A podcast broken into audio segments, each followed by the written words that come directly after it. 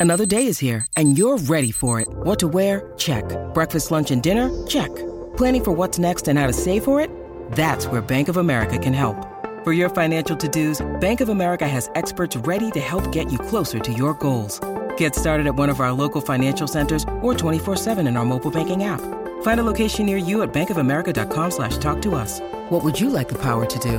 Mobile banking requires downloading the app and is only available for select devices. Message and data rates may apply. Bank of America and a member FDIC. So it's uh, all for play for still. I think so. Do you want to bet against us?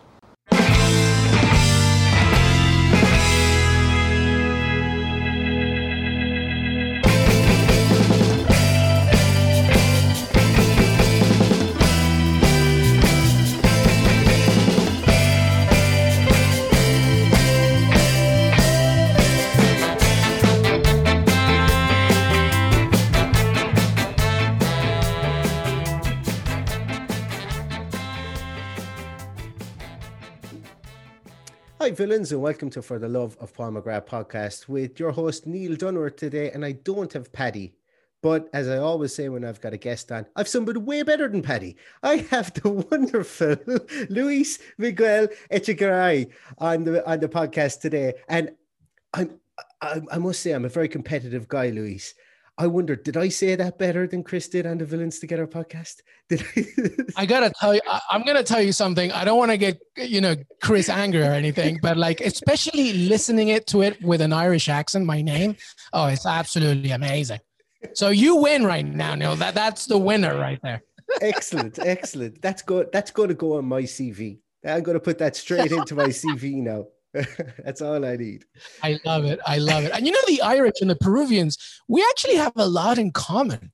There's a lot of really similar traits that we have. We're all we're all kind of insane, uh, especially emotionally. Uh, we're all very family oriented, and we all, you know, just let our heart uh, dictate instead of our brain. So we're very, very, very similar. The Irish and the Peruvians. Absolutely, and you know that's that's actually right, very poignant because in the podcast when we start talking about how you started following Aston Villa and some of your things beforehand, we were just talking, and I said I could really relate to that because there were certain moments that you you related to that I said yes, they are the poignant standout moments in my my Aston Villa tenureship also. So we will get onto that and kindred kindred in, in mindset i think is, is is a good way to put it.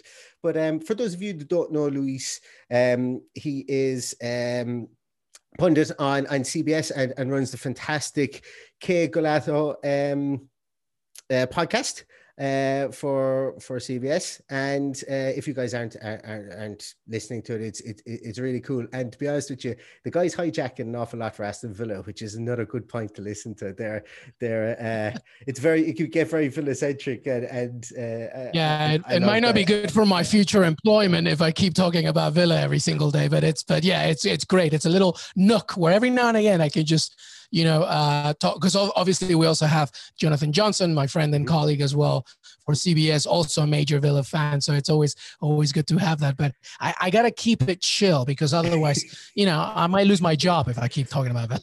No, you well. What we'll do is we'll, we'll start a GoFundMe. We'll start a spa. Uh, we, you know, we'll do something for you. We'll start something. That Villa fans are good that way. I don't know. Maybe we could start a, a Spanish language Aston Villa um, commentary channel for their games or something like that. Watch wow. alongs. Let's let's spread it all over the world. I think I think it will work. I think it will work. I love it. I love it. um, so I suppose, look, uh, one of the biggest questions uh, I, I, think that I have for you, and I kind of alluded to to it there at the mo- there a moment ago, was why Aston Villa? Um, I read an article that you had on CBS. It was a really, really beautiful article. I, I, I, really liked it, and and that's what prompted me to to ask you to, to, to would you like to come on the podcast? But um, you know, in the in the early days, you you said that a lot of people follow who their their father might might uh, might might support, and you had a lucky escape. You could have been a Man United fan. yeah, thank goodness, huh? Thank oh, goodness. Yeah. no, yeah. Um, listen, I, I appreciate it. Um, I think that you know uh, when somebody begins to support a team, it's very personal, and in many ways you know it's very unique. Everybody has their own story their own reasons and that story continues to evolve as you keep supporting them right? Yeah and the great thing is you don't really have to justify it for anybody. You just this is your story. And you know that's the beauty of of, of a fan base of, of supporting a team. My specific story actually mirrors my own personal sort of journey as a kid right? Uh you know, my entire family is Peruvian. I grew up in Peru until I was 11, 12, and then I escaped Peru, uh, you know, during a very tough time uh, with the Shining Path, very similar to, you know, what, uh, you know, the Northern Irish and IRA situation from a South American perspective. And I left mm. Peru and I moved to England and I felt very alone. I didn't acclimate myself well enough. I was culture shocked, and only you know football was really the only connector, right? But I didn't have a team. I didn't have anybody to call my own. And we moved to the south of England, and obviously there, you know, your Tottenhams, your Chelseas, your Arsenals, or in that time because of the early '90s, of course, Manchester United, right? The the very big. So that was my dad's turn. He he wanted to be a United fan. Mm-hmm. He was done with uh, suffering so much with Alianza Lima, uh, the Peruvian team in the late '80s, and he wanted to just he just wanted to just enjoy his game. So he went for United, of course. And you know, we actually moved to England the year after Villa came second, right, in the debut of the Premier League. But I didn't know anything about the club, and I just I made friends with this kid, Mark Russell, who uh, really changed my life. He he he introduced me to Villa. Uh, he was the first friend I ever had in England. I went to his house, and there, all the glory of Dalian Atkinson and Saunders, and of course Paul McGrath, right there, and and immediately I just knew that Aston Villa was my team. And ever since then, I, I, I, became a Villa fan and, and, and they've become a really big part of my life, as you know, and, and it's just been amazing. So that's why I said, I think being a supporter is so unique and you don't have to explain it to anybody. But when I do, I like to do it because it's, it's part of who I am as not just a fan, but also a person. Mm-hmm. And, and in, in the article that you wrote, you said that everybody around you was uh, Spurs or an Arsenal fan due to the area in London that you that you live in. Here in Ireland, everybody is either a United fan or a Liverpool fan. Uh, right. There are, there are some other teams that are getting better supported. You know, as kids grow up, they start to follow the, the teams that are doing well, the Man Cities, the, the Chelseas. But to be an Aston Villa fan is very much in the in the minority. Um, even though well, for, for, for maybe for my age group, it may not be, but for the younger age group that, that are coming up, maybe anybody who's under the age of 30 at the moment wouldn't have seen the relative glory years that Aston Villa had in the 90s. And uh, yeah, so I, I suppose for me, following Aston Villa was fantastic because whenever we win anything, even if we win a match, we get to celebrate. It's it's fantastic. You know, we care about it so much because I think the you mentioned it was identity. I'm known as Neil the fan and and I'm proud of that. You know, I really I really like that. And when Villa win games, I have people reach out to me, and like we get onto it in a moment. Like last night's game, I had people reach out to me and say, "You must be gutted after what happened last night." And it's that that sense of inclusion of uh, of sport. I think really help. It, it's it sounds like you know, as you said, that it helped you to integrate within the the, the the British landscape when when you moved there at the age of eleven. Yeah, absolutely. You're you're absolutely right on everything. It's like it, it makes you feel good. And listen, by the way, like, and that's a really good thing to say about younger. If you're young right now and you're a Villa fan, or even if you're thinking about it, or even if you don't know much about the club, you need to understand a few things. First of all, there's not many teams that have won the European Cup slash Champions League. Aston Villa is one of them, right? We have a very, we're also one of the oldest clubs ever in the history of the game, especially in the professional game in in the in Great Britain, United Kingdom, right? So there there's many uh, uh, you know historical facts about it, but also to your point, we're we're you know, and every fan can say this about their club, but like you know, because we're both Villa fans, we have such a very unique history of the ups and downs and what we've represented that we are so attached to it. So, and I feel like even people that are not Villa fans kind of understand that.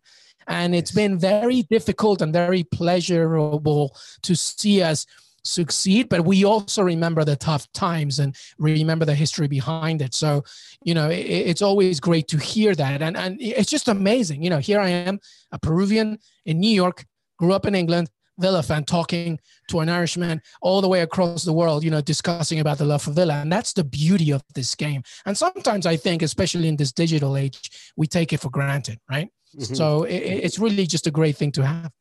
Absolutely, and and and the fact I think that I, can hear it in your voice and I see it in your Twitter posts, and I and I certainly came across in that wonderful article you wrote, um, that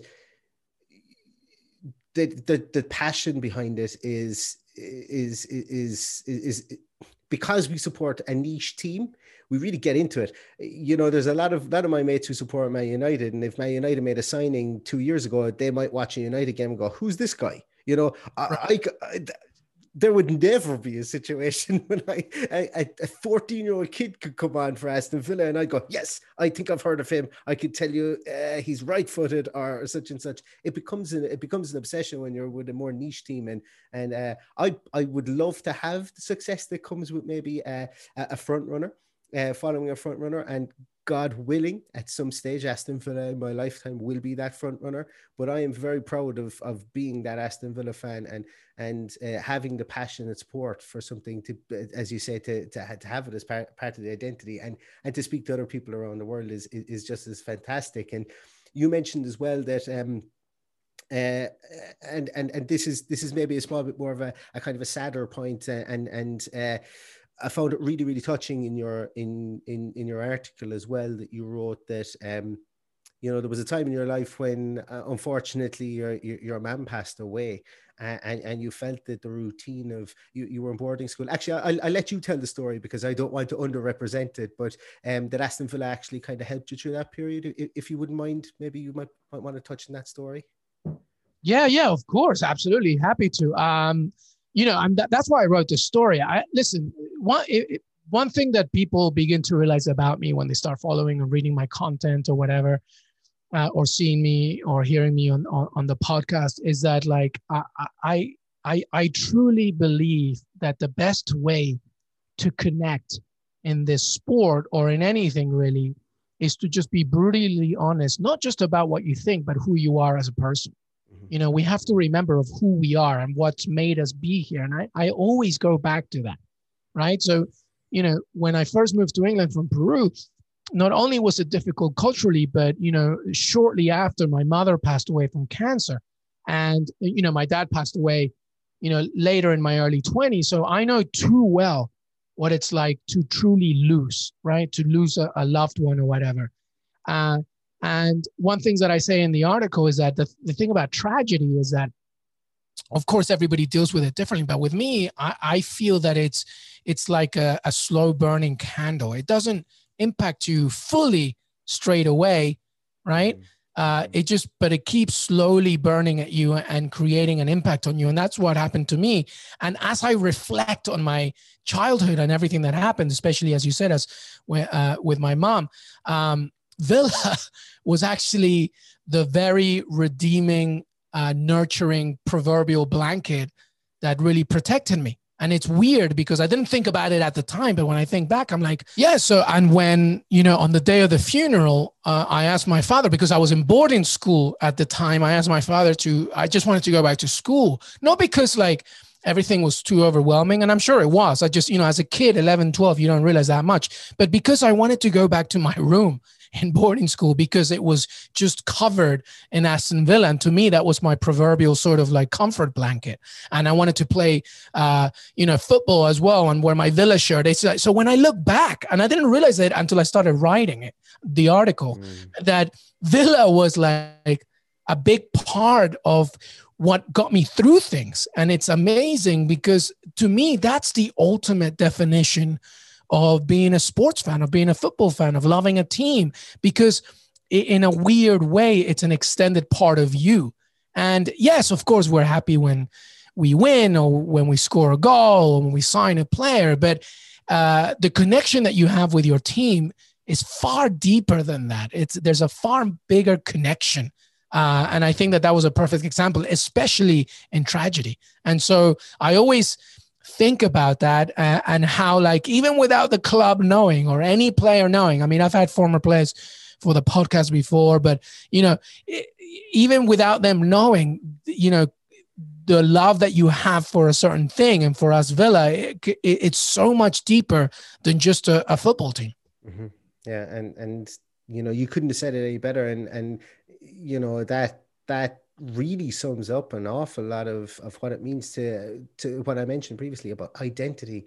The, the just having an identity doesn't mean that you can be as I say, Neil that supports Aston Villa. It could be something you can turn to in a time in a time of trouble, or that you can turn to in a time of celebration, or you know that it's it's something that maybe be, might be to the forefront of your mind with certain things in certain aspects and, and it, it could be a coping mechanism as, as you said there. And that was really really lovely part and and i know as you said that you mentioned it was tragic it was tragic and, and it absolutely was but there was a there was a kind of a, a poetic loveliness about it that, that that kind of stemmed from um you know the, the the support of aston villa helped you through that and I, I really really liked it. And i suppose it must have been I'm not going to say quite soon after that, but not not too long after that. Maybe about three or four years later. Um, I'm going to call this a tragedy, but obviously, with the greatest will, will in the world, a completely different one. Um, Dwight Yorke. Talk to me about Dwight Yorke because we spoke before the podcast on this, and this was the time. This this to me was probably one of the, the moments in my Aston Villa fandom when I was disconsolate. I was disconsolate and I couldn't believe why everybody else wasn't up in arms and angry over, over something that happened to Aston Villa. You write a bit about that in your article as well. Do you, do you want to tell us a small bit more about that too? Yeah, sure. And listen, you can absolutely call it a tragedy as well. And you're right. It wasn't, uh, it was a few years later. Um, listen, again, uh, for young Villa fans, it's very important for people to know their history. Even if you're not a Villa fan, just go to any club and just look at the history of of the players that you had. And you know, when we talk about favorite players and stuff, of course, Jack Grealish right now to me would be up there and stuff. But my childhood hero was Dwight Yorke, the Trinidad and Tobago star yes. who joined Villa um, in, in, the mid in the early '90s. Um, in uh, in, in 1990, actually, I believe. Um, listen, here's the thing: Dwight Yorke to me is my favorite Aston Villa player. Okay, because just because of what I when I it, the the timing of it, of who I was as a person, as a kid, and then Dwight Yorke, etc. Um, he actually started as a right winger, and then Brian Little turned him into a striker, and that's when just things just blossomed, and he just became such a prolific figure for Villa, uh, and for me, just such a player. His smile, just everything yes. about him was just to me was just like, oh my god, this man. And you know, when Manchester United bought him, it was like I, this sounds terrible because obviously losing my mother is just is worse. But like I didn't speak for two weeks when Dwight Yorke went for Manchester United. That's how much it impacted. It was just too much. Um, and uh, mentioning in the article, my dad became a Manchester United fan. He was like, "Oh, is he any good?" And I was just really like, "Can you be quiet? Like, what are you talking about?" So uh, when when we talk about our stars and players lo- leaving clubs and things like that, I feel that I'm emotionally prepared for anything now because losing Dwight Yorke to Manchester United really impacted me. Like because he was my favorite player, he remains my favorite player ever. When people on the podcast or on the show, or if I do an interview, say, "Oh, who are your favorite players?" I'll always be like, "Oh, Romario to me, uh, Ronaldo phenomenal for me, mm. uh, Van Basten was amazing. Oh my god!" And then I'm like, Dwight Yorke is my favorite player, and and, and you know it, it, was very traumatic for me when he went to Manchester United. But you know he became and uh, ended up doing a beautiful partnership with Andy Cole, and you know good luck to him, and I'm so happy. And I never would be angry at him for for chasing the highest of the heights because he did. He was a major part of you know the the the, the treble winning Man U from Alex Ferguson, but like him being for Villa was just so much. It's such an amazing figure. Just please, kids, go on YouTube and just watch some of the goals and some of the things that he did because it was amazing. Ian Taylor, who's a friend now, like he tells me, you know, this guy was just ridiculous. Like yeah. the things that things that we don't even see in train, like he was just amazing. So, so yeah, it really impacted me, and I know it, that it did with you as well. Mm-hmm. Yeah, the uh, if you are looking up YouTube for some of his best, some of his uh, greatest accolades and great greatest exploits for Aston Villa, I think it was against Sheffield United. He he did a Panenka mm. um, penalty kick uh, before it was ever even cool. You know, this guy right. was just, and I think uh, there was actually newspaper articles vilifying him for it for disrespect to the game.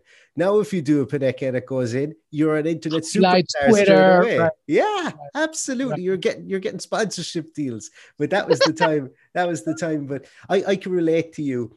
We had uh, I found out the the news uh, on and and this is probably going to be a very UK centric. You you were probably familiar with this. Uh, the UK version, Ceefax. Uh, the, of course. Ceefax? Yep. Yeah, the Irish version we had was called Teletext, and I, every morning I remember I would, that. Yep.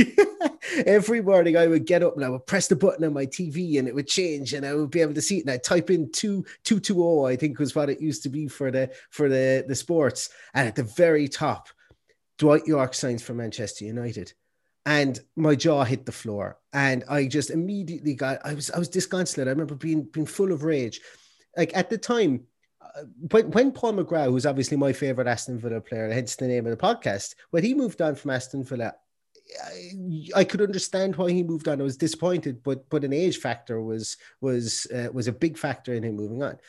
When Dwight Yorke moved, he was in the peak of his powers. His he was prime. in yeah. his prime, and I couldn't understand why he wouldn't want to pay for Aston Villa. And I marched out into the into the, the kitchen, and my mother was in the kitchen, and she was I, think she was doing some baking. And I tried to have a conversation with a woman who could not care less about any football, any sport. And I, I remember standing in the middle of the kitchen and getting so frustrated why she couldn't empathize with me. The fact that Dwight Yorke is gone, ma'am. She's like he's left. He's left Aston Villa. This you should you should be upset. Everybody should be upset. And uh, yeah, so it was uh, it was it, it was a fun. It, I suppose it's fun to look back on on how I kind of reacted to that, but it just shows like like you.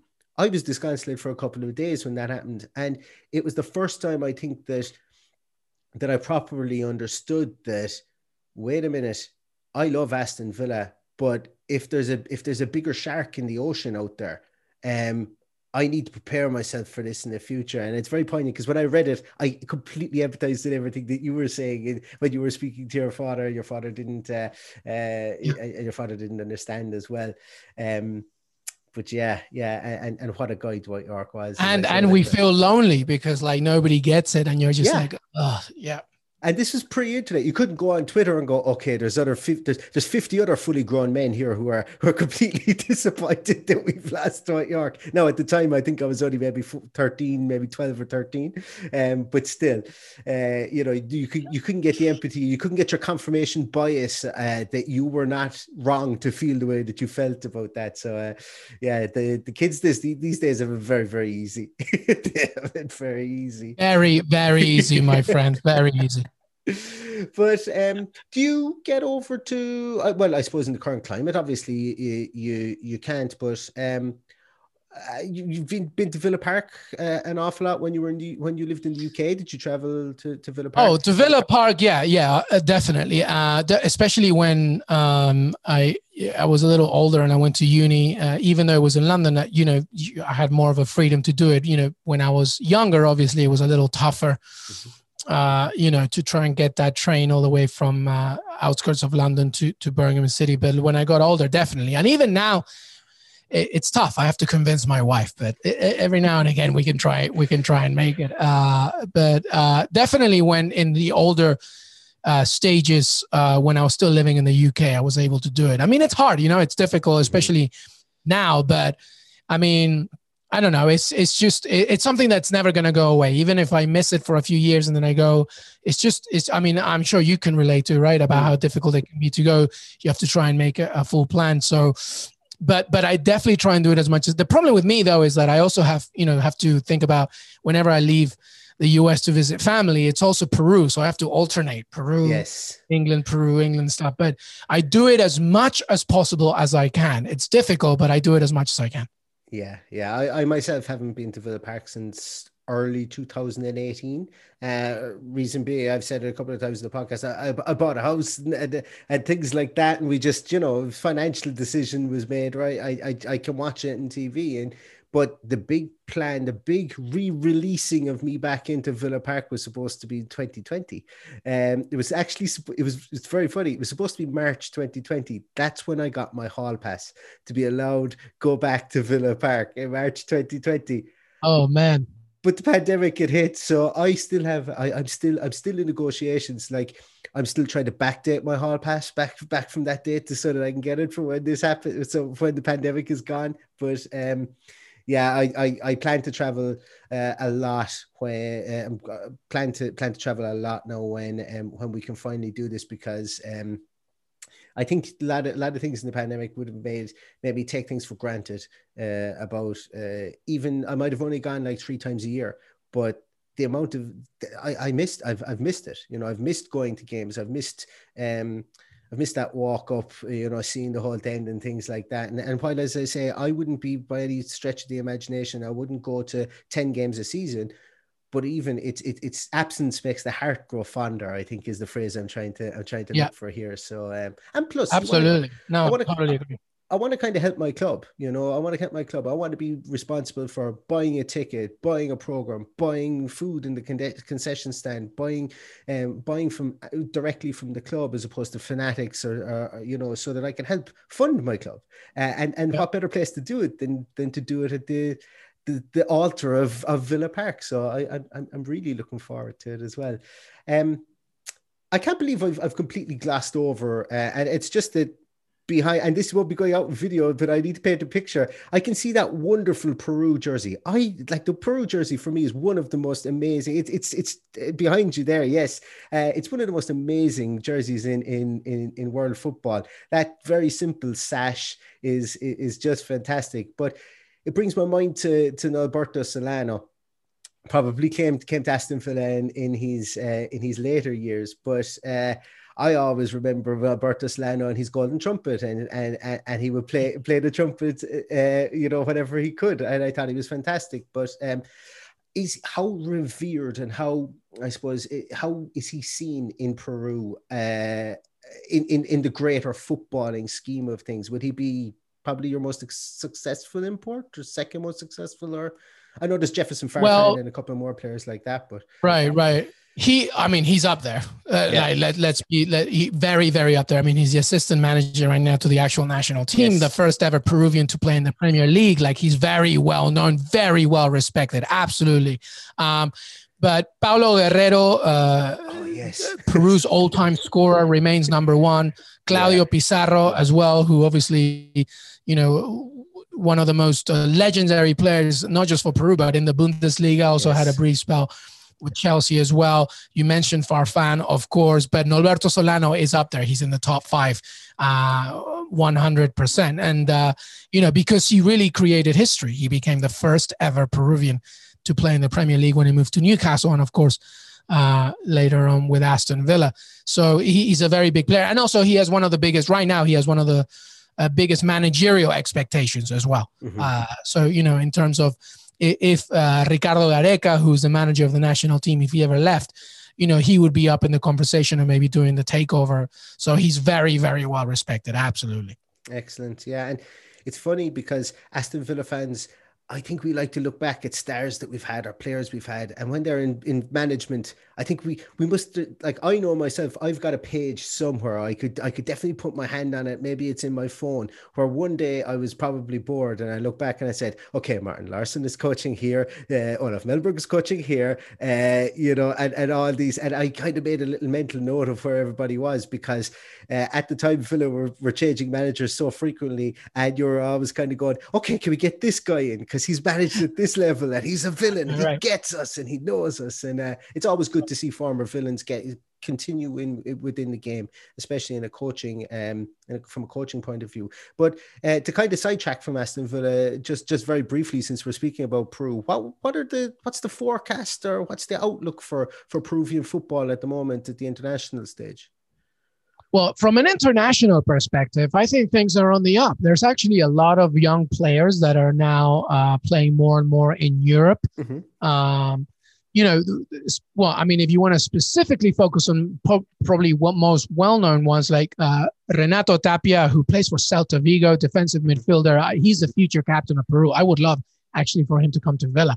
Such a tremendous player. Played in the uh, in the Dutch league as well. He's great. Um, but now we're seeing a, a, string of young players that are uh, in making moves. Uh, we have, first of all, uh, Newcastle have a Peruvian in their books, uh, Rodrigo Vilca, who plays for the under 23s. He just joined like in October as well. But there's another player called Matías Succar who has gone to the Austrian Bundesliga as well. We have uh, Jean Pierre Rhyner as well, uh, who's joined two other Peruvians as well who play in the Eredivisie yes. uh, as well. So there, there's like a lot of young Benavente as well, who plays for Antwerp. Mm-hmm. We'll see him in the Europa League. So mm-hmm. there's a lot of young Peruvians that are slowly but surely getting more involved. A vast majority are in MLS, in Major League Soccer here in the US as well, like uh, Raul Ruidíaz, Edison Flores, uh, all these players that are, you know, they're actually starters for the Peruvian national team. They play in MLS. And then others in Argentina, Carlos Zambrano, the center back for Boca Juniors. So we're getting more and more. I want us to strengthen uh, the Peruvian domestic league. Uh, that's the only way that we're going to be able to keep growing and growing and growing.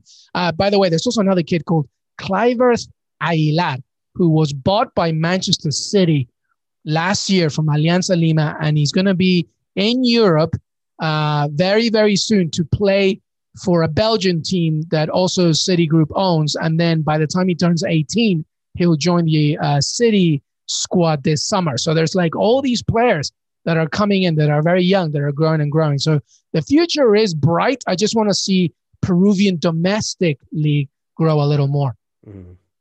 Uh, yeah, very very similar to Ireland. Really, the only reason we yeah. have the proximity of, of of UK football beside us, but our domestic league is uh, our domestic league is actually it's it's fun to watch, but it's it's very much so dominated by one or two teams. Um, we will like it's sometimes it's full time, full professional, sometimes it's part time professional. The money isn't in the right. game in Ireland. Um, our international setup is very, very uh not good at the well no we've got we've got a lot of good players coming through the governance of football in ireland is uh maybe not so great if, if you ever look if you ever want to get a, a, a football book you should check out champagne football it's a book about uh, john delaney he was the the former fai um uh kingpin uh, he was the director of the fai the the general manager and uh yeah, it's, it's, it's worth the read. It's worth the read. He is. Uh, oh, I'll check it out for sure. I yeah, it. it's uh, it doesn't have a happy end. Well, it, it, basically, yeah, I won't spoil it. I won't spoil it for you, but it's uh, it just shows you you, you what, what can go on in football, especially in, at the international level. Um, but it. no, that's that's really interesting with regards to regards to Peruvian football. Um, and that the players are, you know, making their way to Europe a small bit more now, and and, and it's it is good to see because uh, I think every team is looking for that. Uh, I suppose that little extra piece up. It's interesting that you mentioned about Man City. Uh, to me, it seems if a 16 or 17 year old is going to be joining a Belgian team to come to England, that might be a way around work permit issues, uh, just like so they don't fall foul of the Douglas Luiz situation, like we we picked right. up from. That's really interesting to hear, and I'm, I'm a real sucker. And, for, and of course, Neil, you got to remember as well because of the Brexit laws, right? And uh, now oh, yes. that uh, you know yeah. Premier League teams now really don't have any advantage. South, you know, they can look at South America just as it's going to be the same obstacle as if they looked in Europe. So yes. you might as well invest more in South America. Uh, City Group also just bought a team in Bolivia as well. So you know what I mean? Like it's just there's so many, uh, like you mentioned, uh, hurdles that they have to climb. But if they try and do it by purchasing an entire club or going through other things, and it can be easier for them.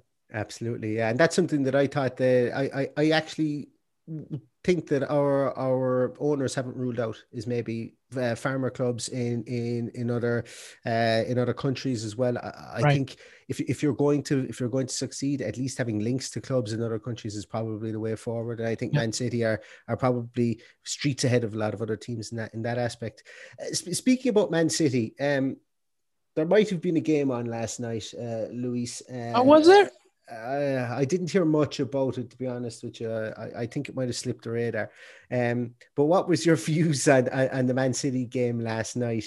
Um, I suppose what we'll do is we'll start. What were your positive takes from from that Man City game? Because I think that's got lost an awful lot in the coverage of uh, of the game last night about actually how good some players were.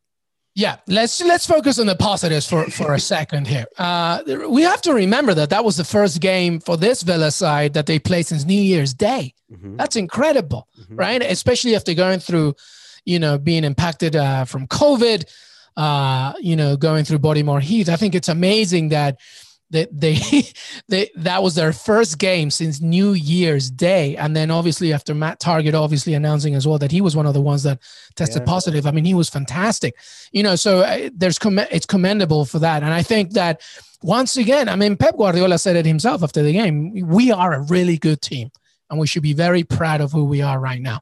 Um, and it, it just showed yesterday. I think that in the overall scheme of things, taking away what we saw from the first goal, which I'm sure we'll get into it. Man City deserved to win, but we were really, really good and we missed some really key chances, especially. And you saw the rustiness a little bit. I think we were overplaying a few touches, mm-hmm. Ross Barkley in particular. But, you know, we have to be very proud of, of the performance, I think. And I think, like, you know, hopefully that will translate into what happens in the weekend against Newcastle.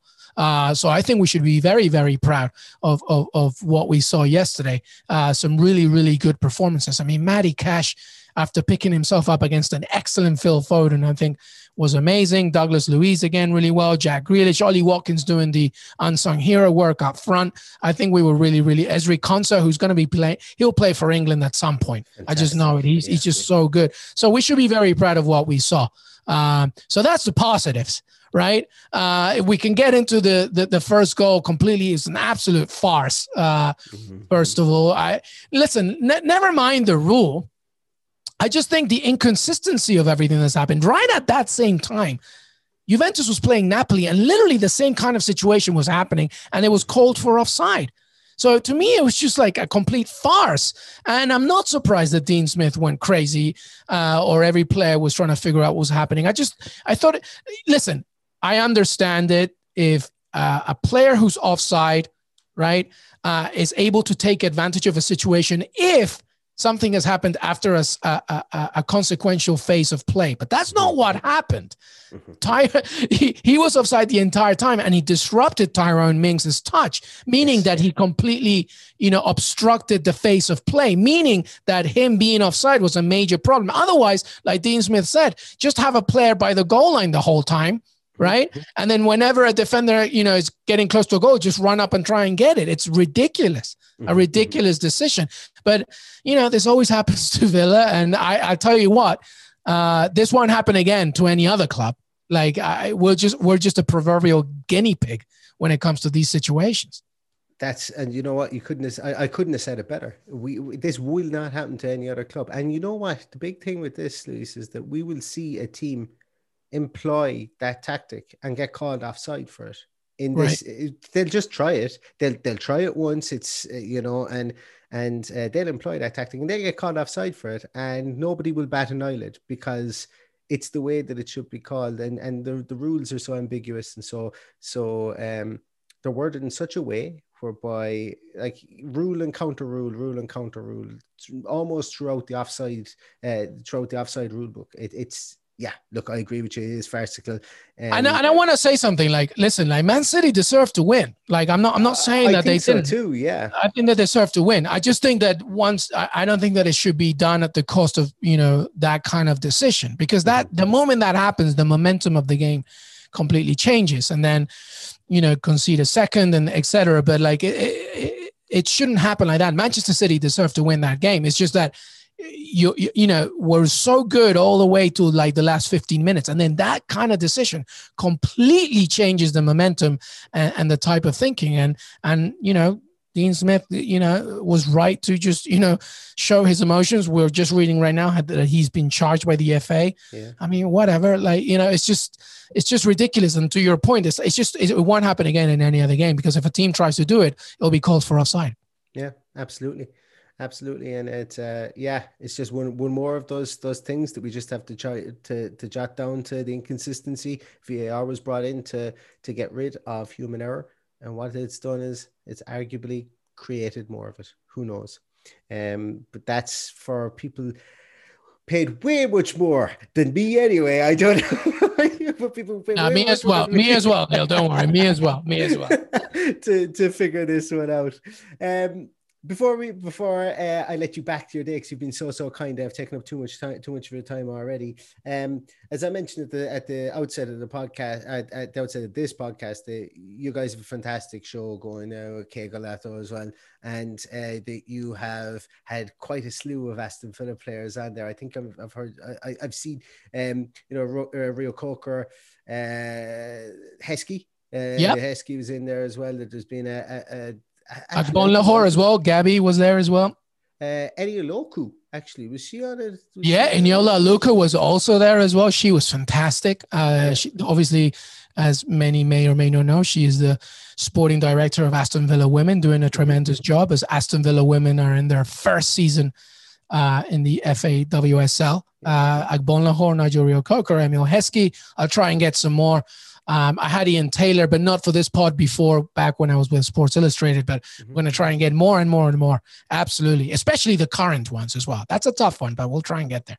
Yeah, that's that's good. That's always a tough one, I think, uh, for sure.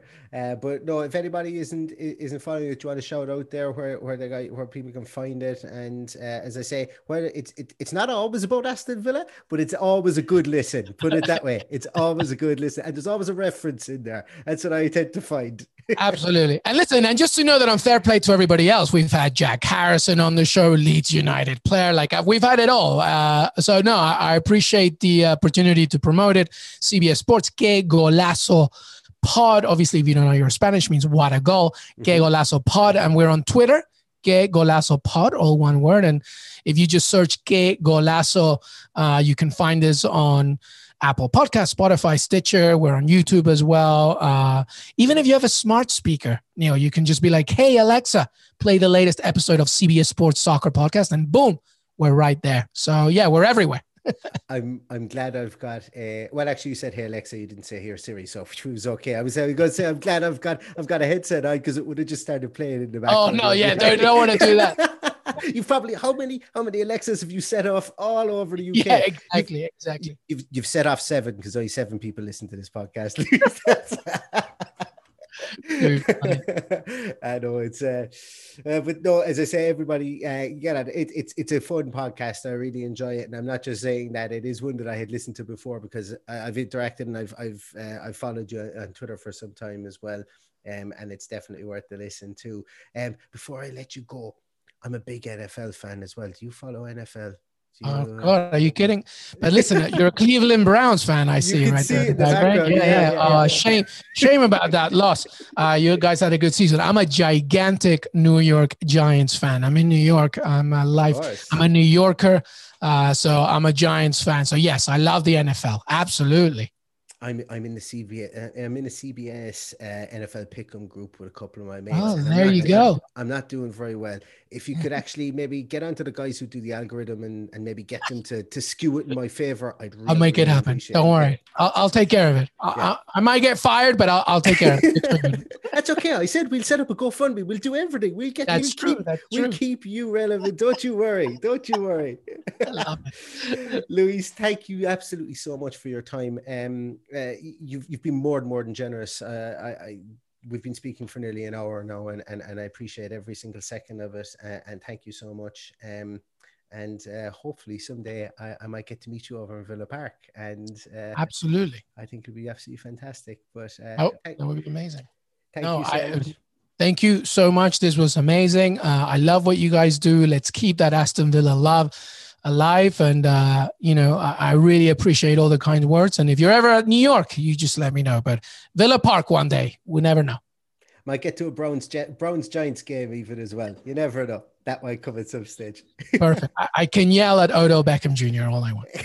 well, that's that's if he that's if he ever recovers. Exactly.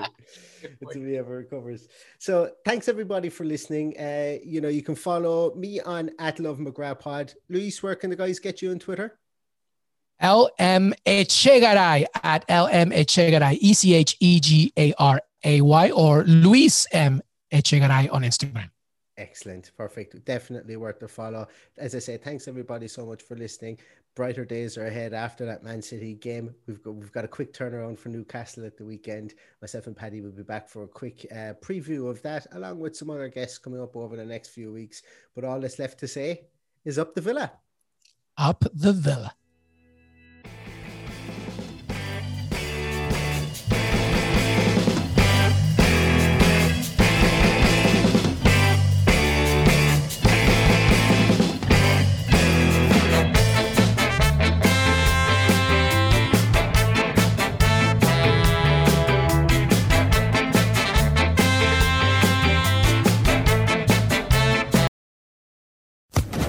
Social Podcast Network.